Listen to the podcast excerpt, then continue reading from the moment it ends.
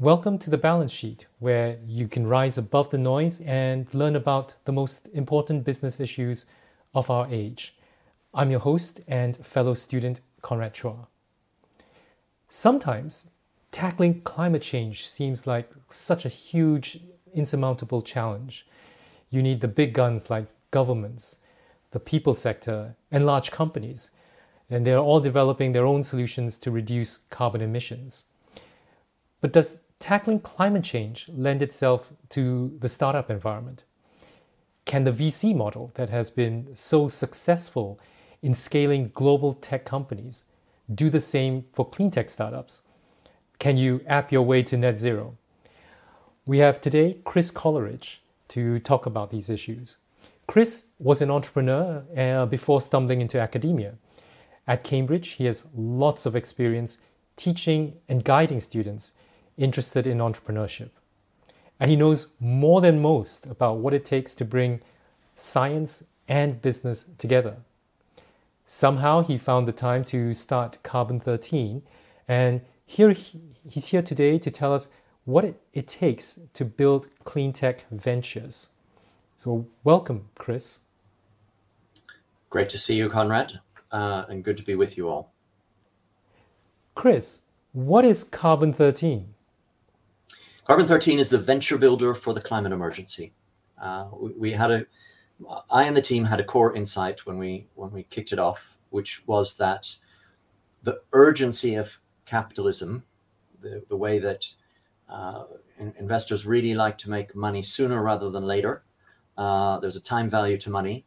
Uh, absolutely matches the urgency of the climate crisis, uh, and that uh, yes, there are lots of ways in which humanity is going to need to adapt and evolve uh, in order to, to, to get past climate change and, and, and find new ways of living on this planet sustainably. Uh, but right now we have a tool. We have a tool for making change and getting it around the world quite quickly. Uh, and that's and that's startups. And so maybe startups aren't perfect, maybe venture capital isn't perfect, but it is an established vector of change, and therefore we need to make, as a humanity, we need to make use of it uh, in order to get the get the changes we need to see out into the world.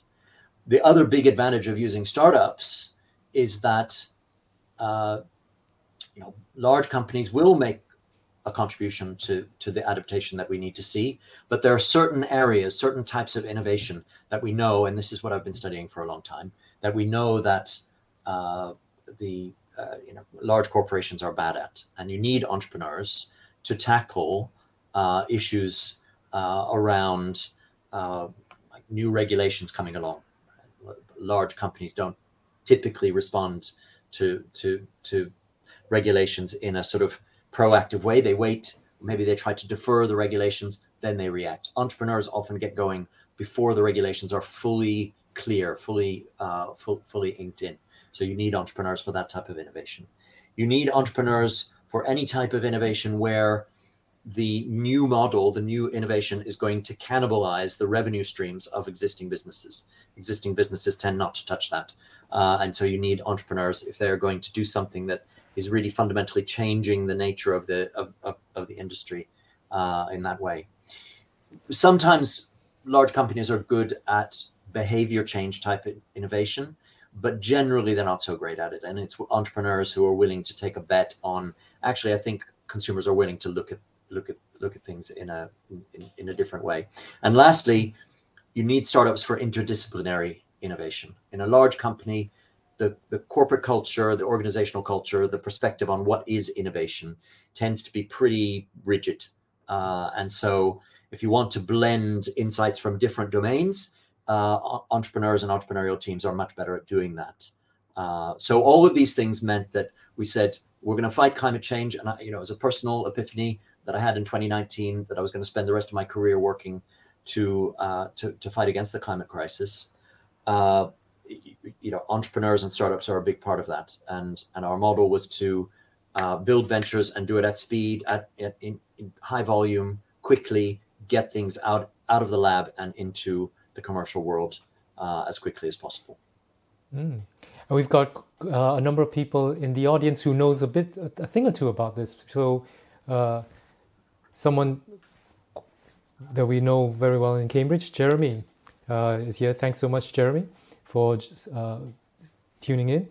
Uh, Priya, who was an MBA alum from almost 10 years ago, I think, and she works at Thea Ventures. Uh, and I know they do a lot of investments, I think, in clean tech and a lot of other social causes.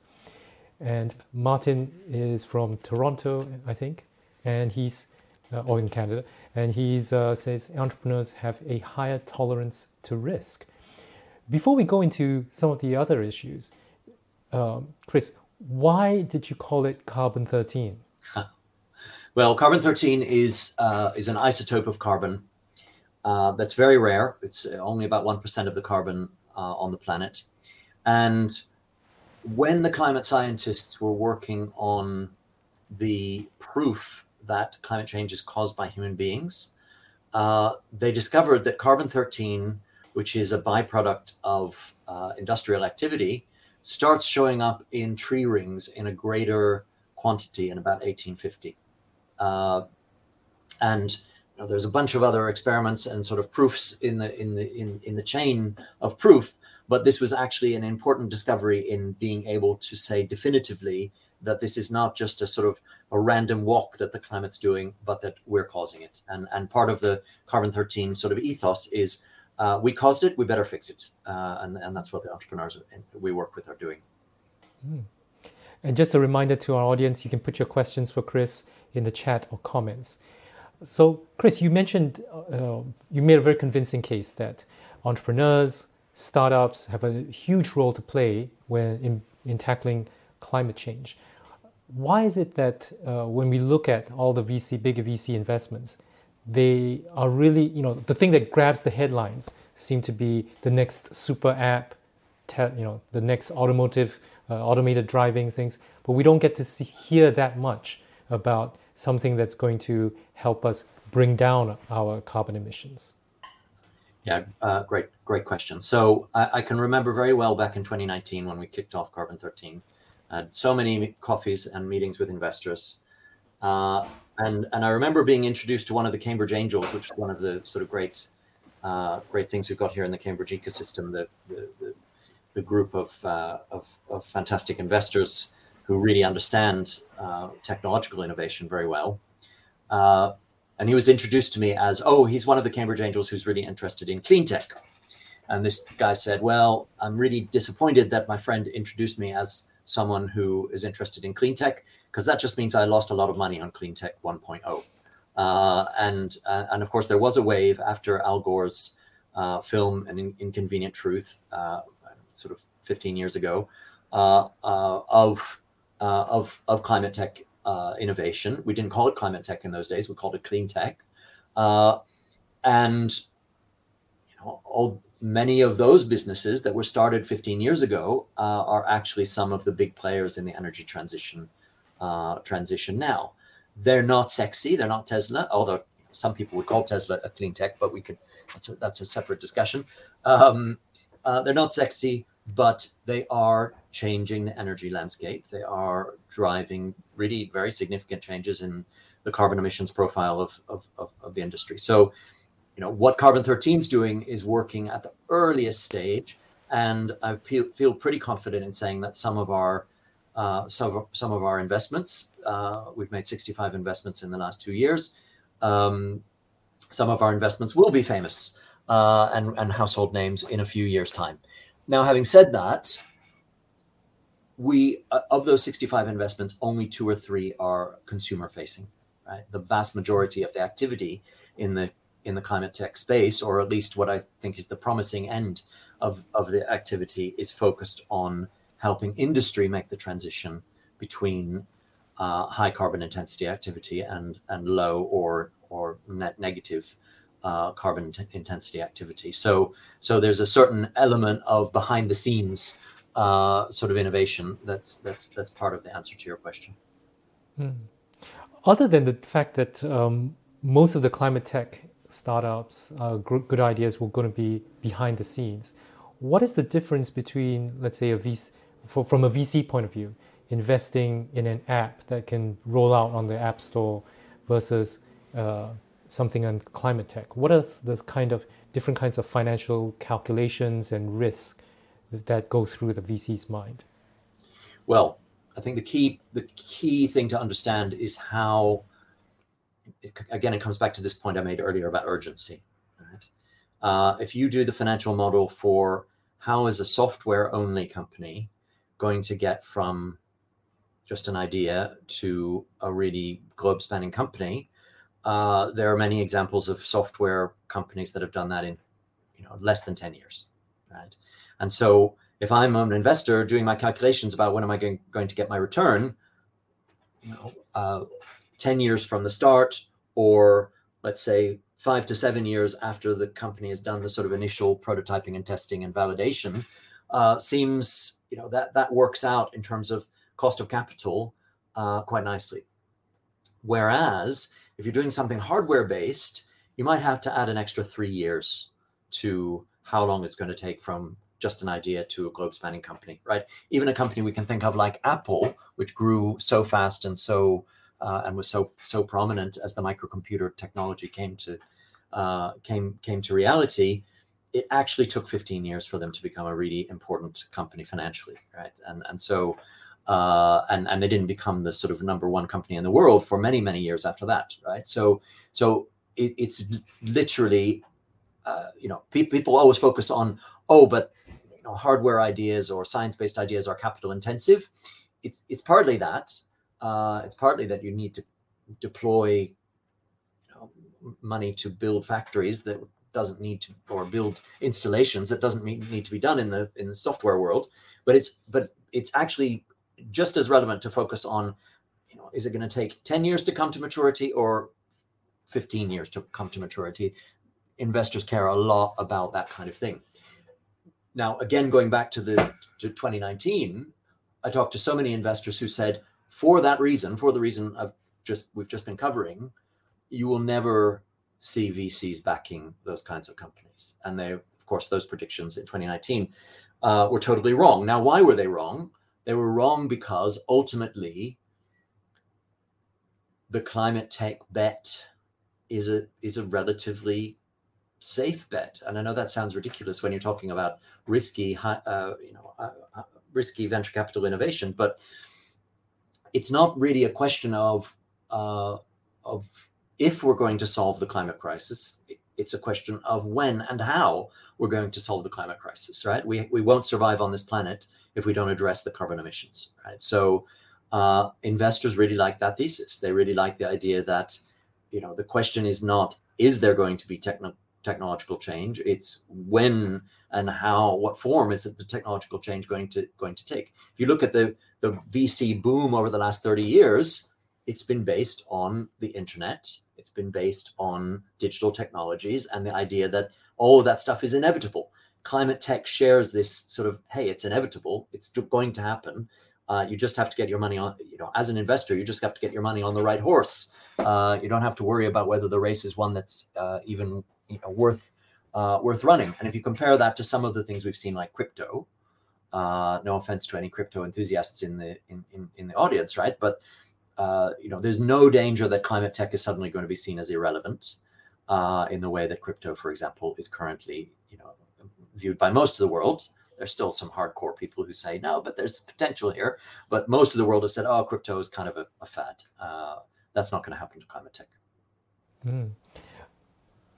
And we have a question here from Boris, Boris Adoku, who's an MBA alum, and he's based in Dakar, Senegal.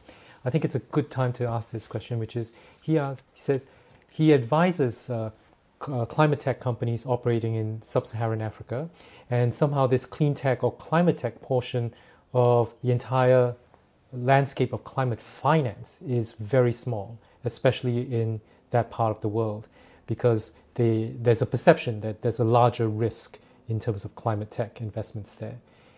What are your thoughts about how you can people can shift that perception uh, to something like what you mentioned that climate tech is inevitable and people should get on that horse or find a horse to get on?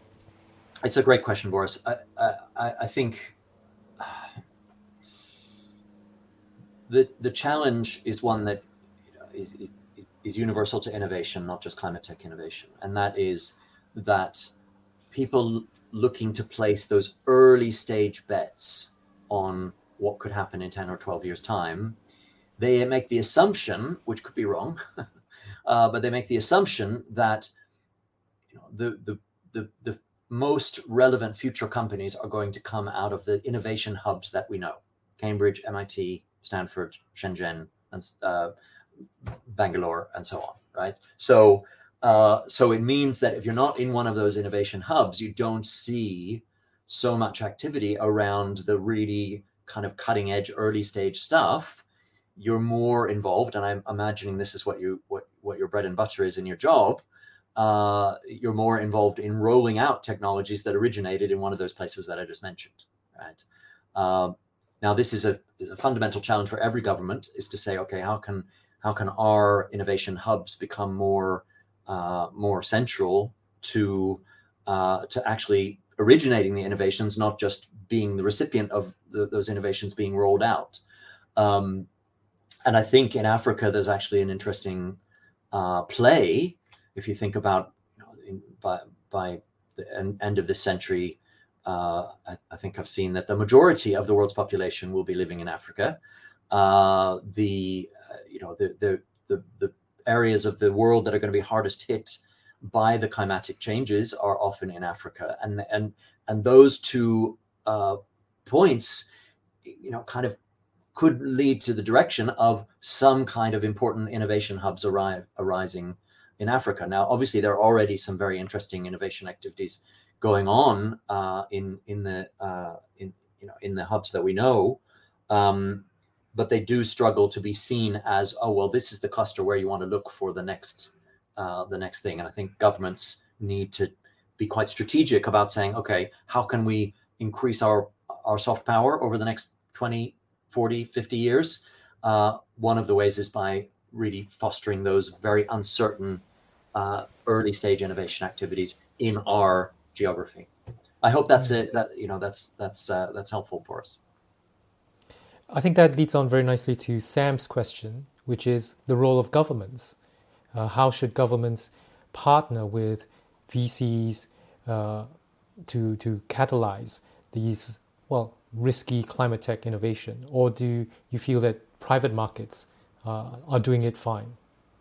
Well, Sam, we're, we're seeing a massive experiment on exactly the question that you're asking in the form of the Inflation Reduction Act uh, in the US, uh, which is doing doing precisely what you're what you're talking about and creating a pull factor, if you like, for um, uh, for these uh, for, for these for these uh, uh, innovation activities. it's fascinating from a sort of global perspective to see you know the Americans like appear you know the U.S. government appears to like the idea of addressing the climate crisis through subsidies and incentives, whereas the EU governments uh, and and the UK is a bit closer to that than they are to the US on this particular uh, uh, area prefer to focus on regulation, right? And it's almost like it's a it's a sort of two competing theories of change, right? The the, the Europeans are saying change the regulations and established companies and startups will innovate in response to those changes. And the Americans are saying, yeah, you know, show me the money uh, and, and, and, and, and do it that way. Um, I'm glad that there's two, that both approaches are being tried, right? I think if, if it would be a shame if the EU abandoned its approach and went to the uh, US approach. And in a, in a way, uh, the US approach, especially given the, the, the polarization in their politics, uh, they they could have a lot of difficulty with the with the EU's approach. So I think it's good, it's healthy for the world that we've got sort of different uh, different different models uh, different models here. People, you know, to your question, Sam, people talk a lot about the missing middle in climate finance and the idea that you know is there uh, is is there a you know a, a chance to um, you know get get get projects through what we sometimes call the technological valley of death uh, that that that that happens. And I think there's two things to think about. One is if you look at venture capital and you look at any given entrepreneur complaining that they can't raise their next fundraising round, you have to remember that the venture capital is kind of a tournament, uh, and and it's a feature, not a bug, that some entrepreneurs are going to fail and uh, and not be able to raise their next fundraising round. That's part of how the whole venture capital sort of funnel is selecting the best technologies that you know really seem to be getting traction and and and, and doing well. So if you hear an entrepreneur complaining they can't raise their next investment, it's not always a sign that there's something broken in the innovation system. It's actually part of what's what's supposed to happen.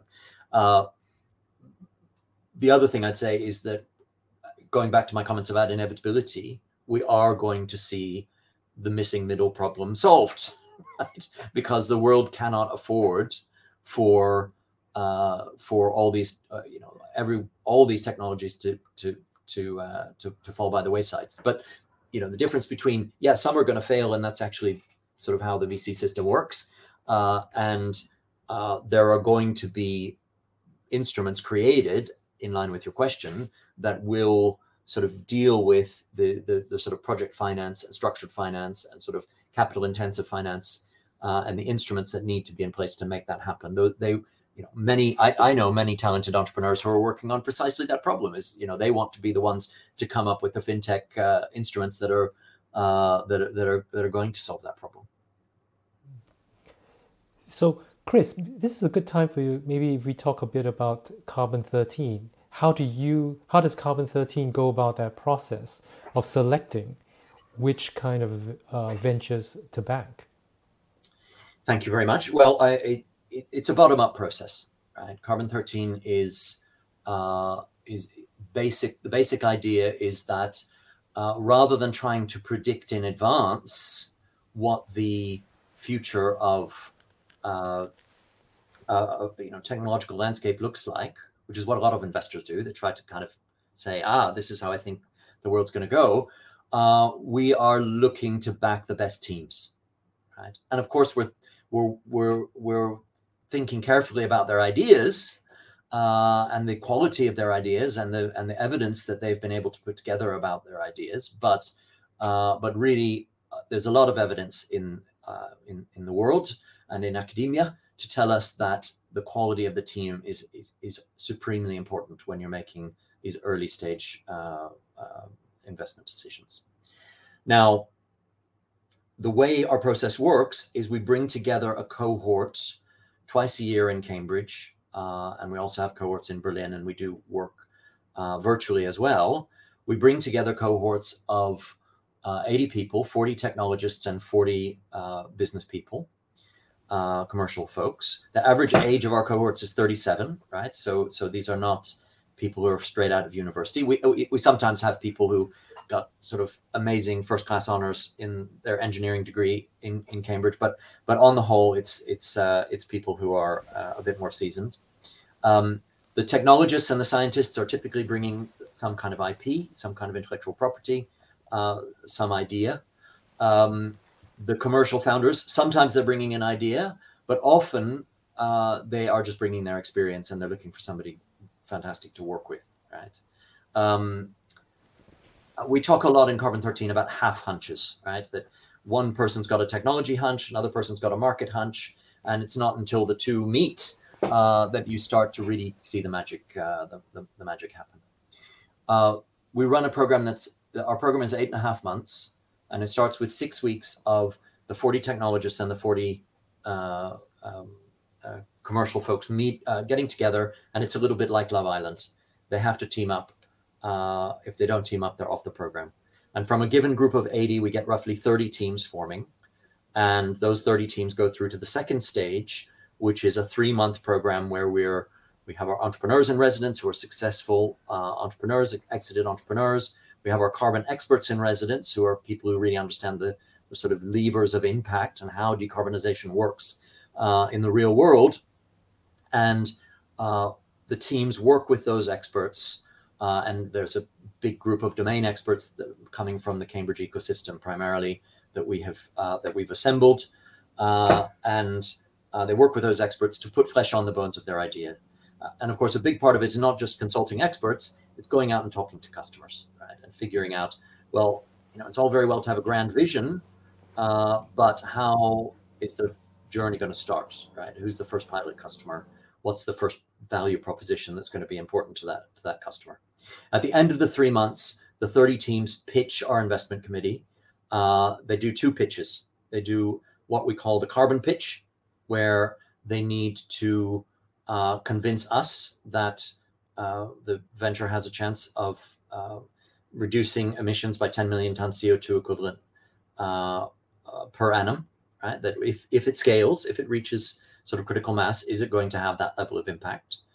Uh, and then they do an investment pitch, which is, you know, is this a good business idea?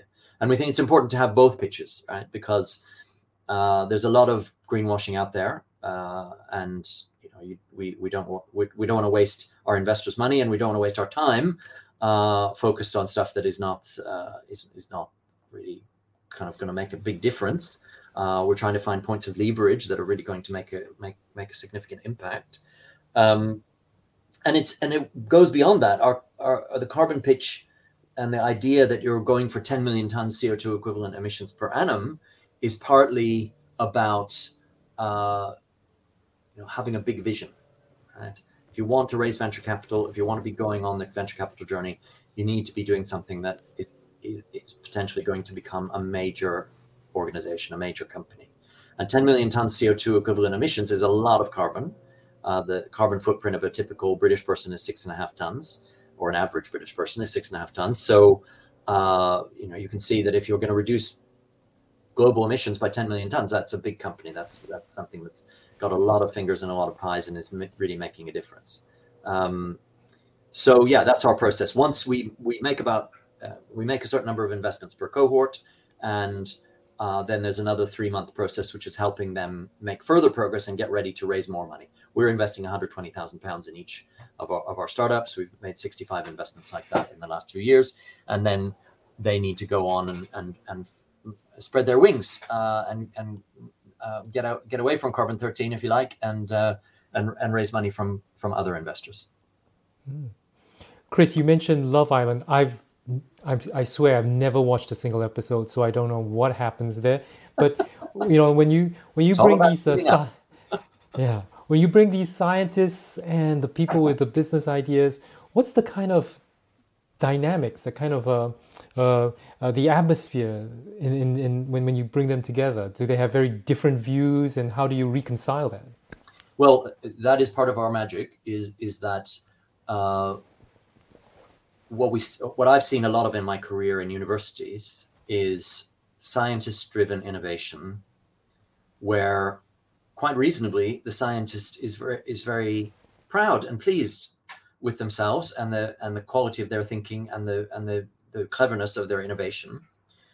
But the result is all too often it, i mean obviously not always but all too often the result is that the scientist leading the project doesn't take commercial input at the right moment uh, or or sort of get somebody commercial on board but sort of as a helper right? Rather than somebody who's really significant in driving the project. So part of our magic is that we we insist we will not invest in teams where there isn't this blend of of technical and business expertise in the team um, and they the glue that brings them together to your question is that we're calling to them to come and work on an idea with major potential to decarbonize, right? And so we are really screening. We get a thousand applications per cohort. We interview about 250 people. We make 120 offers. Uh, 80 people actually show up uh, from those 120 offers, and we are, you know, we're we're uh, we're screening to a certain extent on how purpose driven are people, right? Are are they doing it because they just see climate tech as like the the latest money making bandwagon to jump on, or are they doing it for purpose driven reasons? And we think purpose driven reasons. It's not just that hey we're we like to sit around the campfire and all uh, sing from the same hymn sheet about the importance of of addressing climate change. It's it's about having the persistence and the risk appetite, as Martin was saying earlier, uh, for the for the long haul, right? For for being able to to to go on a ten year journey to build a major organization right? Um, now, once you form that team, and the team is aligned around a vision and mission, uh, and we do a lot of work in Carbon 13 to get good sort of foundations in place for for, for the team, uh, then instead of the commercial person being viewed as, oh, you know, you're helping me with my technological innovation, the commercial person is part of the team, right? They've got, you know, they they're kind of co co-leading, co-owning the project, right? And that's you know there, there are different ways that it works out in terms of how much equity each person, how many shares in the company each person takes, uh, who's sitting around the table. That depends on lots of factors, but you know the top team includes the right people who for the whole journey, right? So, you know you're going to need to bring on different skills at different stages of the journey, but my observation throughout my career is if you leave the commercial stuff on the side and you just say, oh no, this is a technical challenge, uh, then you slow down and sometimes kill the potential of it really to to to to, to go to the moon. Um, mm. So that's a very you know I love your question because it's a very important part of what Carbon 13 is all about. Mm. And which are the sort of hot areas uh, of investor interest in climate tech that you see? Well, right now, uh, the two hottest, I would say, are well. Remember that I'm talking about the earliest stage, mm. right? So if you look at the if you, look, if you, if you download a report from PwC or or uh, ctvc.org is a great resource for people who are interested in climate tech venture capital. Um, you're going to see that the vast majority of money is going into the energy transition and uh, and transport, right?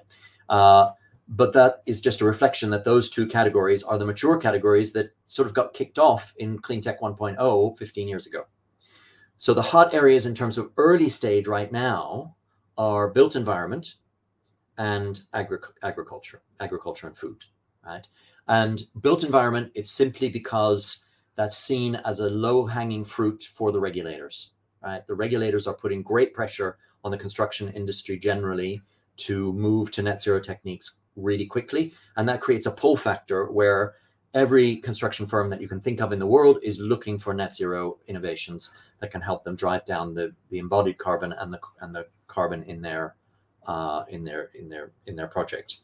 Um, the other area is agriculture. That's because there's two tracks. It's not just uh, two push factors, right? It's not just uh, decarbonization in in ag tech. It's also that the world food system has a lot of problems, right? Is under a lot of pressure, kind of partly coming from climate change, but a lot of it coming from just intensive agriculture to feed eight, eight, nine billion people uh, is very, very difficult. And we are depleting the topsoil, for example, uh, at, a, at, an astonishing rate. I mean, if we if we don't slow down the rate at which we're depleting the topsoil, there will be no food in 40 years' time, or no you know, no food there'll be famine worldwide famine in 40 years time. So so the drivers of agricultural innovation are extremely urgent uh, and and not just driven by the climate uh, imperative. So so that's the other area that's very uh, that's that's very hot.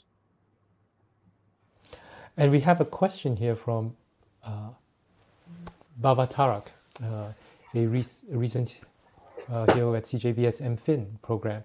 And Baba, Babatavak says, you know, apart from hardware, do you think that there's room for, say, uh, software uh, SaaS startups, right, software as a service startups, uh, to do things like data capture, mitigating climate-related risk, uh, help build resilience, right? Do you think there is that uh, room for them in this fight to tackle climate change? Sure, absolutely yeah, about half of Carbon 13's uh, investments are software uh, in software companies.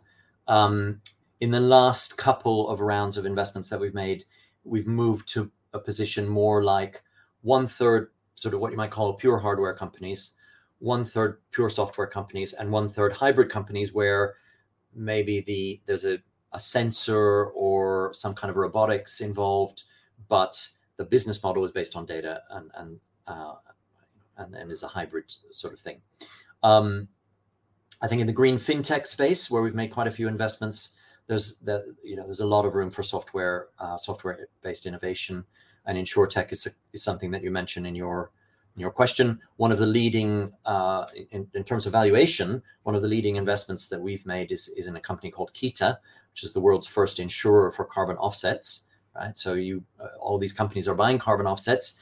Uh, they they uh, they, as we've seen actually recently in the news, it's hard to be sure that the carbon that you've paid, that the that let's say a Microsoft or a Stripe has paid to have offset, has actually been been done, right? And so uh, Kita is providing an insurance product to uh, ensure against the risk of carbon non-delivery. And the effect of that is to drive fraud out of the market and increase the overall quality of the carbon offset market. So it's a very interesting, uh, interesting angle on the on on on the whole approach.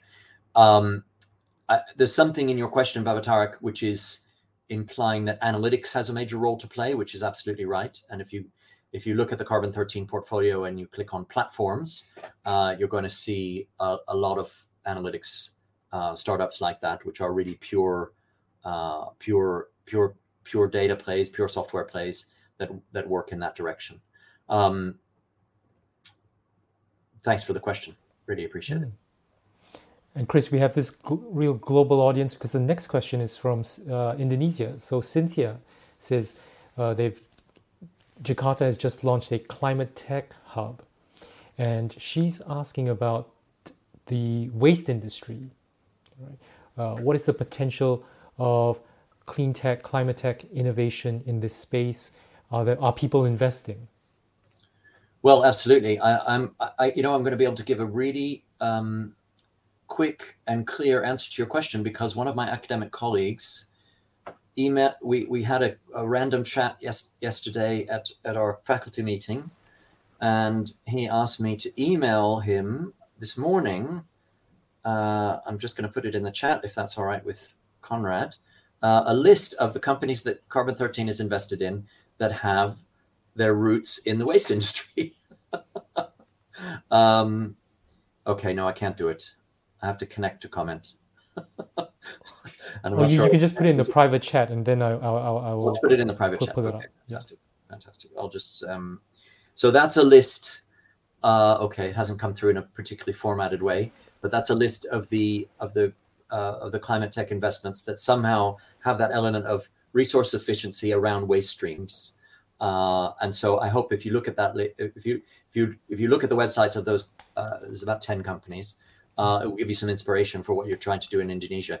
And you know, Cynthia, I mean, I, I'm a, I'm a, uh, I'm not, you know, I'm working on carbon 13, but I'm very keen to support climate innovation uh, anywhere in the world. So please do get in touch if if you think uh, I can give you some useful perspectives. I'm very happy to make some time. And this is the list of uh, waste tech investments. So, Chris, just to clarify, was are these investments that Carbon 13 has put in? So those are all companies that Carbon 13 is invested in. Uh, so I, I, mean, I, I, won't run through every single one because there's quite a few. But uh, Food Squared, for example, is working on taking waste streams and turning them into food products, right? And there's quite a lot of startups working uh, working in that area. But there's some very clever biochemists in that team who are saying, okay, we need to not just create these products, we need to find more innovative ways of taking a waste stream and developing it into uh, a, an, an, edible product. Uh, Cocoon is taking waste material that gets generated internally in a steel factory uh, and and and turning uh, and uh, sorry not in a steel factory in a concrete factory and turning it into sustainable steel right uh, and so this is a really it's a fascinating innovation where they, they're aerosolizing one of the waste products that comes out of a, of a cement uh, production process. And uh, by doing that, they're able to turn it into a sustainable building material. And there's quite a few building material uh, startups uh, on, on, on the list here. Key Hydrogen is generating green hydrogen from uh, uh, landfill sites. Right? and, and has a very interesting approach to that. Anyway, I won't go through every single one because that'll start to they'll start to blur into each other, and uh, and I'm not sure it's it's super relevant for everybody in the in the discussion. But I'm glad you asked the question, Cynthia. Uh, uh, uh yeah. Cynthia. Uh, it's taken us almost 45 minutes, but someone had to ask a question about generative, you, you, you know, generative AI. Yeah. Um, so Kapil from India asked. Everybody drink. Uh, That's the buzzword. Do, do you see any applications of generative AI or AI in general in climate climate tech? Well, anytime you've had, you, okay, so AI in general, I mean, there's a great joke in the startup world where we say, yeah, it's AI when you're talking to investors, and it's machine learning when you're hiring engineers to uh, to develop the the underlying tech. Um, you know, machine learning and AI has been around for a, you know a while. Generative AI has obviously got this incredible profile, which I mean, justifiably so. It's very exciting, uh, very exciting technology, and I'll come back to that. But you know, anytime you've got analytics, uh, it's a natural a natural extension of any analytics model to say, okay, so and can we use machine learning and AI to extract uh, actionable insights uh, and maybe even automate actual actionable insights into actions uh, using that stream of analytics, right? So that's that's a you know that's almost a generic tool that you would say you know applies to any any startup idea, certainly any analytics based software idea. Um, generative AI. I mean, as an entrepreneurship lecturer, I feel super privileged to be around at the birth of generative AI. I mean, if you're my age, mid 50s, you think, oh, the big innovation in my lifetime happened with the rise of the microcomputer and the internet. Um, but now we get another wave, which I think uh, shows every every promise of being just as important or more important than uh, in, in terms of just changing the world uh, that, than than that innova- uh, wave of innovation. So super exciting. Um, when I talk to my entrepreneurship classes in the MBA about uh, about generative AI, the way I think of it is this: if you look at the the top AI startups at the moment, it's about like if you go a great tool for for thinking about these kinds of issues is uh, is is CB Insights, which comes from Crunchbase.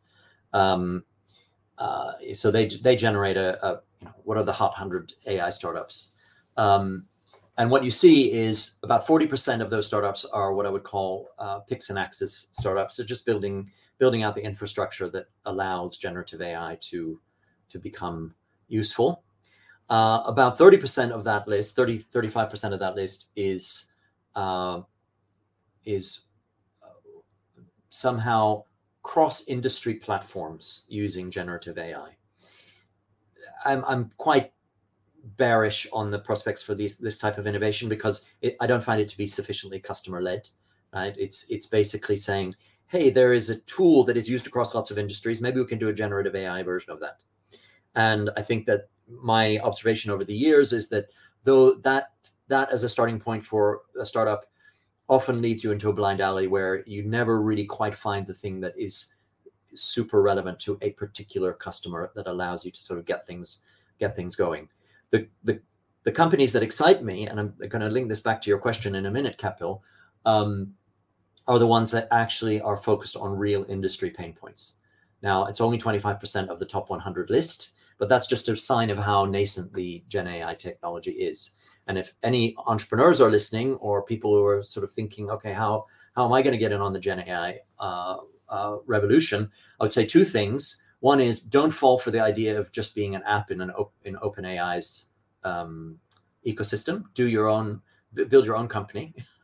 That's advice number one. And the second is look for real pain points in industry, and then say, okay, how can Gen AI be applied to that pain point? Uh, that's the play that you know in five years time you're going to be very happy you heard this advice rather than the one that says okay what are a, eh, what are vcs funding right now a lot of picks and axes a lot of infrastructure uh, stuff look for stuff that really solves actual problems in the real world um, now that does link back to your question Kapil because you know the way we're advising people in carbon 13 to think about gen ai is to say yeah okay gen ai is a tool go identify the decarbonization opportunities and then think about how Gen AI can be applied to them. So I'm sorry if that seems a little bit of an abstract answer to your question, but it, I, assure you it's the right answer. We've got a few more questions, and I know we're running short on time. So, Chris, you've got to be really succinct here. Uh, Priya, Priya asks, uh, "What about what's your view about carbon carbon offsets? Is this just a temporary innovation for co- corporates to uh, make the transition to net zero? Is it another financial mechanism?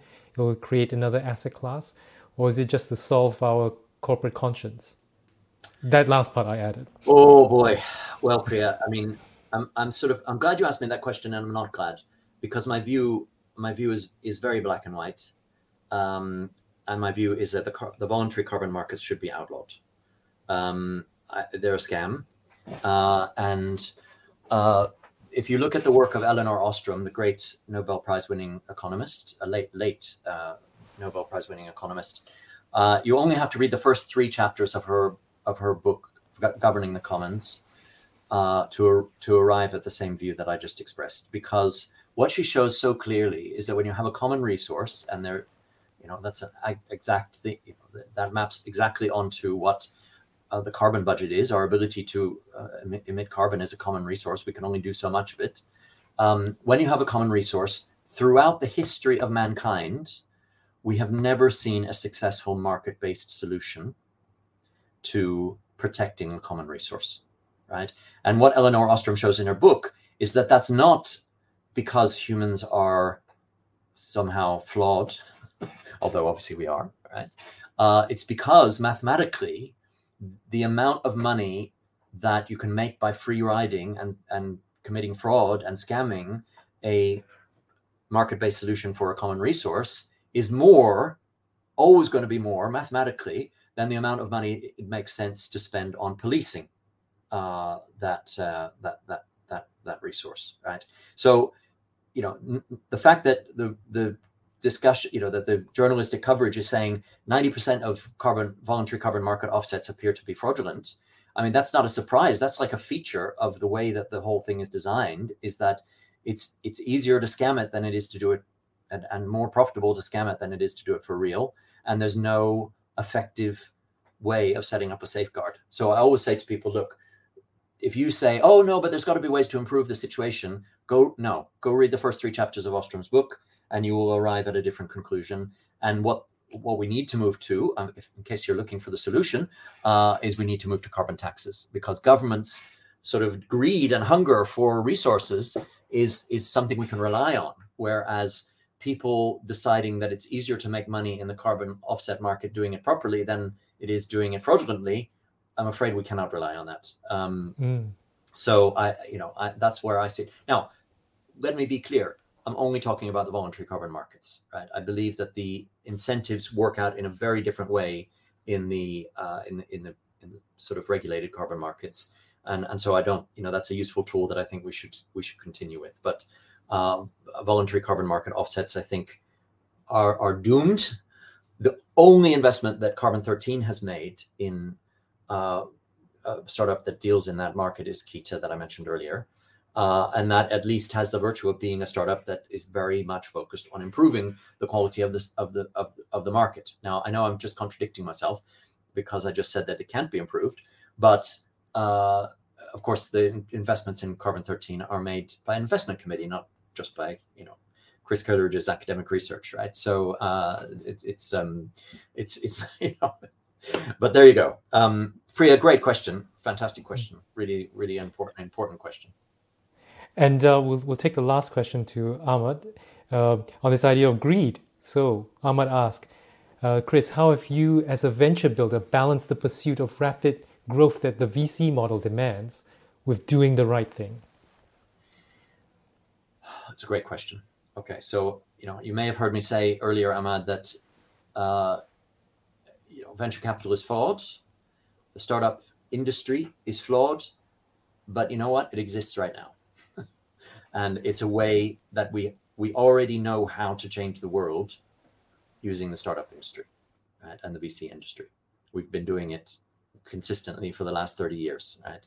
And and of course the VC industry goes back the history of the VC industry goes back further than than than the early 1990s. But um, but the boom in the VC industry to roll out the internet, to roll out digital technologies, and so on, uh, is something we, we we that kind of works, and we know how to do it.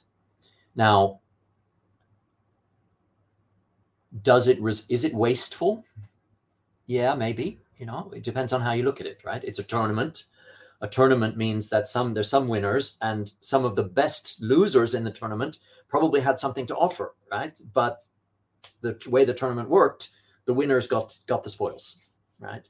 Um, is that an efficient point of view if you're one of those best losers? Mm, it may feel very very uncomfortable. From humanity's point of view, from the world economy's point of view, a tournament works, right? So it's a you know it's a, it's it's it's it's tricky there. Now there's an interesting aspect to your question, which is about growth, right? And and what can we say in terms of, uh, you know, are there models which need to be need to win but don't fit the rapid exponential growth model? And let me give you the example of Tesla, right? So some people say, and certainly Elon Musk, who actually I, I got to tell you, despite you know, all the froth around this story, I, I, think we have to respect a lot as an entrepreneur. And I, I, I, you know, I kind of have a sneaking admiration for the guy. Elon Musk would tell you that Tesla is a clean tech company. It's a climate tech company. It's designed to reduce emissions. But Tesla are honest enough that they put the amount of emissions that they consider that they've reduced on their website. It's not that not that much, right? The manufacturing process, right, of creating a, a car that is typically going to have one person in it uh, is a very carbon intensive process, uses a lot of steel, uses a lot of you know, industrial processes that result in a lot of a lot of carbon emissions, right? So I meet a lot of people and I know a lot of people who would say, the, what the transition we need to make is finding ways of doing transport that get people out of their cars, right? That get people out of single occupancy vehicles and into different forms of transport that are just inherently more efficient, right? And I, I kind of agree. Right? I agree with that. That you that is that is a transition that we we need to make as as a species, right?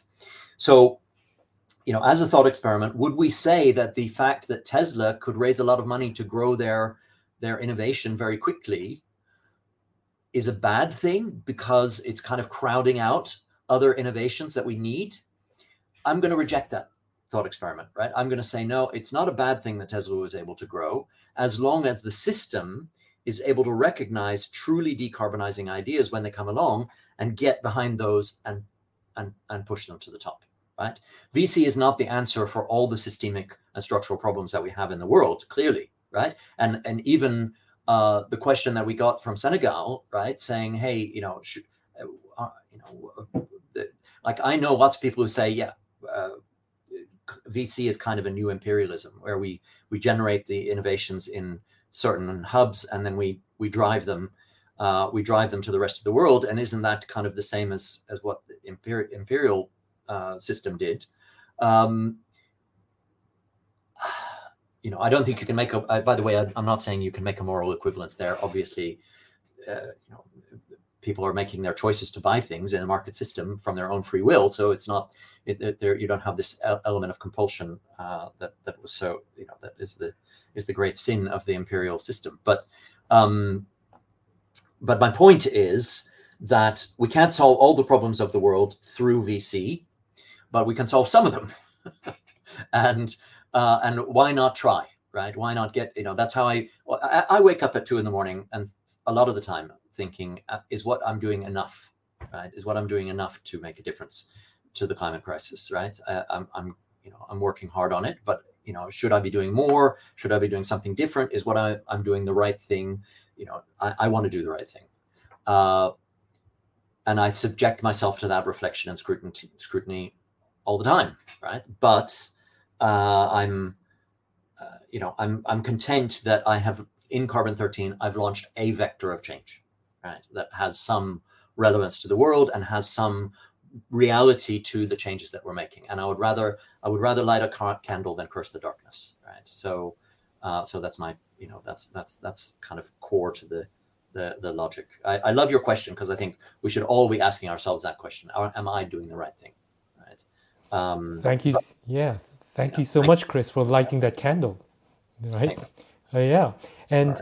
Uh, I think if people are interested, this is the website for Carbon 13. Is that right?